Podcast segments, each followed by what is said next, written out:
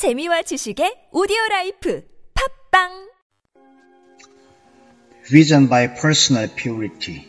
Matthew chapter 5 verse 8. Blessed are the pure in heart, for they shall see God. Purity is not innocence. It is much more.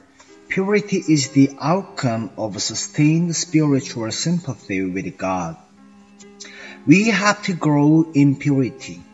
The life with God may be right and the inner purity remains unsullied.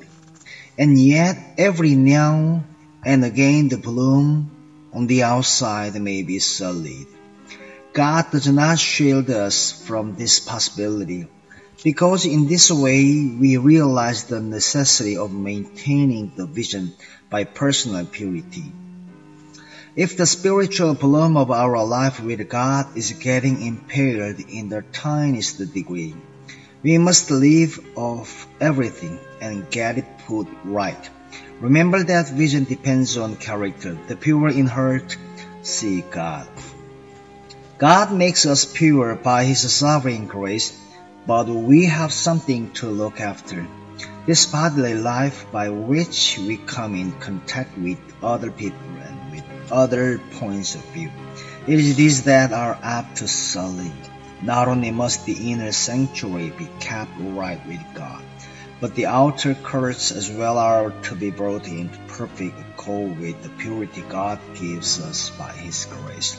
The spiritual understanding is blurred immediately the outer court is sullied. If we are going to retain personal contact with the Lord Jesus Christ, it will mean there are some things we must scorn to do or to think.